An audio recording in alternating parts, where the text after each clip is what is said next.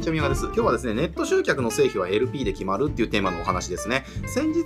先日、先月か。先月ですね、うちでちょっとあるネット広告のテストを行ったんですよね。で、そのテストの結果ですね、あの、結果的に分かったのは、えー、結局 LP だよねっていうことが分かりました。あの、ネット集客をね、成功させるためには、まあ、結局 LP がしょぼいと何もならんよって、LP ちゃんと作り込まないと集客できないよっていうことが、まあ、結局分かった、えー、結果が出ました。なので、まあ、そのテスト結果からね、なんで LP が大事なのかとか、まあ、どんなテストしたのかっていうところを、まあ、今日はね、シェアしていきたいなというふうに思っております。まずね、じゃあどんなテストしたのかっていうと、うちで新しくですね、えっ、ー、と、新しいオプトインをリリースしたんですよ。コンサルの方向けのオプトインなんですけれども、うちのもう、うちっていうか、まあ、ネット広告のセオリーとして、まあ、LP 作ったらまずね、あの、検索から始めるっていうのが、まあ、セオリーなので、まあ、そのセオリー通りちょっと検索から始めてみたんですよね。そしたら、まあ、どうなったかっていうと、ちょっとうまくいかなかったんですよ。検索があまり振るわなかったですね。まあ、ゼロではないんだけれども、CPA がちょっと、ね、なかなか高くてですね、ちょっとこの CPA だとちょっと費用って合わないよっていう感じで、なかなかうまくいかなかったんですよね。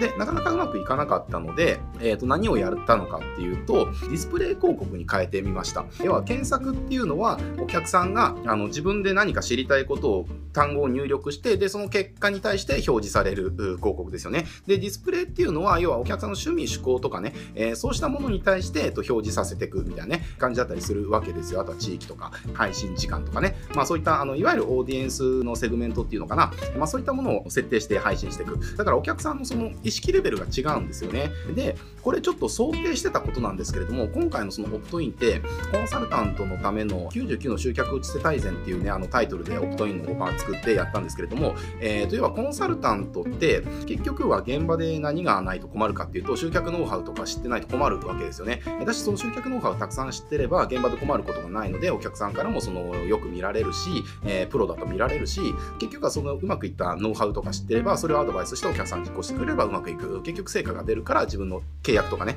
単価アップとか継続とか、まあそういったメリットがあるよっていうところで、要は集客ノウハウの、まあ、大事点みたいなものをね、オファー作って、まあ、やってみたわけですよ。で、それがやっぱりね、検索でうまくいかなかった。で、検索でなぜうまくいかないのかっていうと、お客さんがまずそれを検索してないみたいなところがありますよね。えー、我々のターゲットするコンサルタントが、要は集客ノウハウっていうところを知りたいと検索してる層が、えー、実はほとんどいなかったっていうか、まあ、いないわけじゃないんだけれども、想定してたよりもいなかった。つまり、知りたいこととして検索してないので、ターゲットに対してその届けることがなかなかできなかったんですよね。なので、そこで、要は趣味趣向とかね、そのオーディエンスのその、要は設定、セグメントで、え、ディスプレイかけてみたらめちゃくちゃうまくいったよっていう。で、かつ、そのうまくいったのも、あの、すごくうまくいって、CPA がですね、う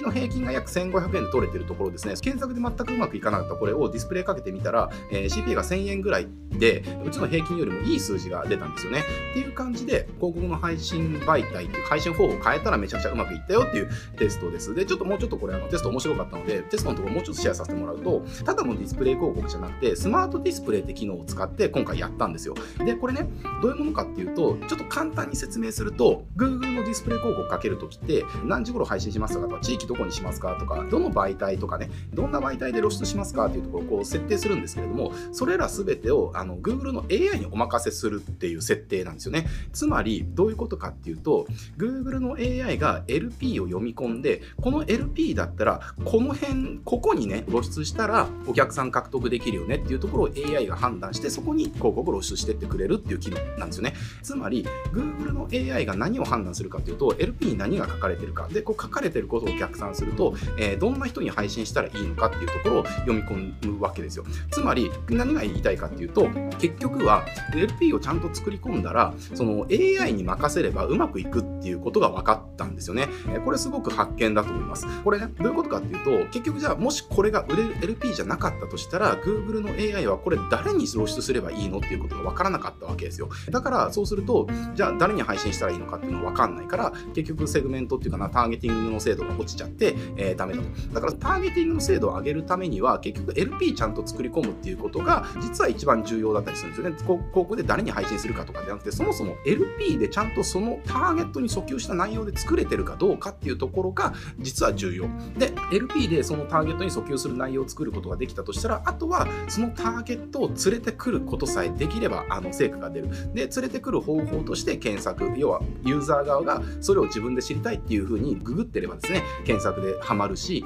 ググるところまで行ってないんであれば、えー、趣味、趣向とかね、興味と関心とかあるっていうところでセグメントして、で、えディスプレイでかけていけば成果が出るみたいなところなわけですね。なので、結局結論から言うと、広告のところをいくら頑張っても、LP が伴ってなければ、広告は仕事をしないっていうことなわけですね。だからこそ、ネット集客成功させようと思ったら、もうとにかく売れる LP を作るっていうと、もうただこの一点に全力を注ぐっていうところですね。やってもらえるといいかなというふうに思います。結構ですね、やっぱりその広告は広告、LP は LP って分けて考えちゃう方多いかなと思うんですけれども、これ分けて考えちゃうのは非常に良くないですね。結局はターゲットがコンバージョンする LP を作ったら、そのターゲットをどこかしらからかアクセスを流すっていう、この2つがセットになって初めてネット集客っては成功するので、どっちがかけてもダメなんですよ。要はターゲットを連れてくれば、コンバージョンする LP をもし作ることができなかったとしたら、どんだけね、ターゲットのアクセス流したとしても、コンバージョン起きないし、コンバージョンする LP を作ったとしても、ターゲットのアクセスを流すことができなかったら、それはまたそれでコンバージョンが起きないわけですよね。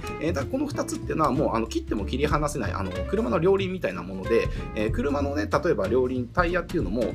右と左ちゃんとついてるからまっすぐ進むわけで、これが左しかついてなかったら、左をこう中心にしてぐるぐるぐるぐるただ円を描くだけだし、右しかなかったら右を中心にぐるぐるぐるぐる円を描くだけ。えー、結局同じところをぐるぐる回っちゃうわけですね。両方ちゃんとついてるからこそ前に進むことができる。えー、で、これが要はネット集客のところで言うと、えー、ちゃんとターゲットのアクセスを集めることができる広告と、ターゲットを連れてきたらコンバージョンする LP を作るっていうになってきますよ。で、えー、かつもうちょっと深くいっていくと、ターゲットのアクセスを集めるっていうところは、あの広告使えばいくらでもできるんですよね。あの大根検索でもできるし、検索が余らなければこうやってディスプレイでもできるしっていう。だからお金さえ払ってしまえば、ターゲットのアクセスを集めるっていうことは、これ、あの極端な言い方かもしれないけど、誰でもできるわけですよね。だけれども、売れる LP を作るっていうのは、あのそうじゃないですよね。ここはちゃんと作らなきゃいけないからね。っていうところで、結局アクセスが集まらなければ意味がないよっていうところで、あのちゃんとアクセスが集まるね、売れる LP 作れなければ、アクセスどんだけ流しても意味がないよっていうところなんでね、そこちょっと頑張って売れる LP をね、作れるようになってもらいたいなっていうふうに思っております。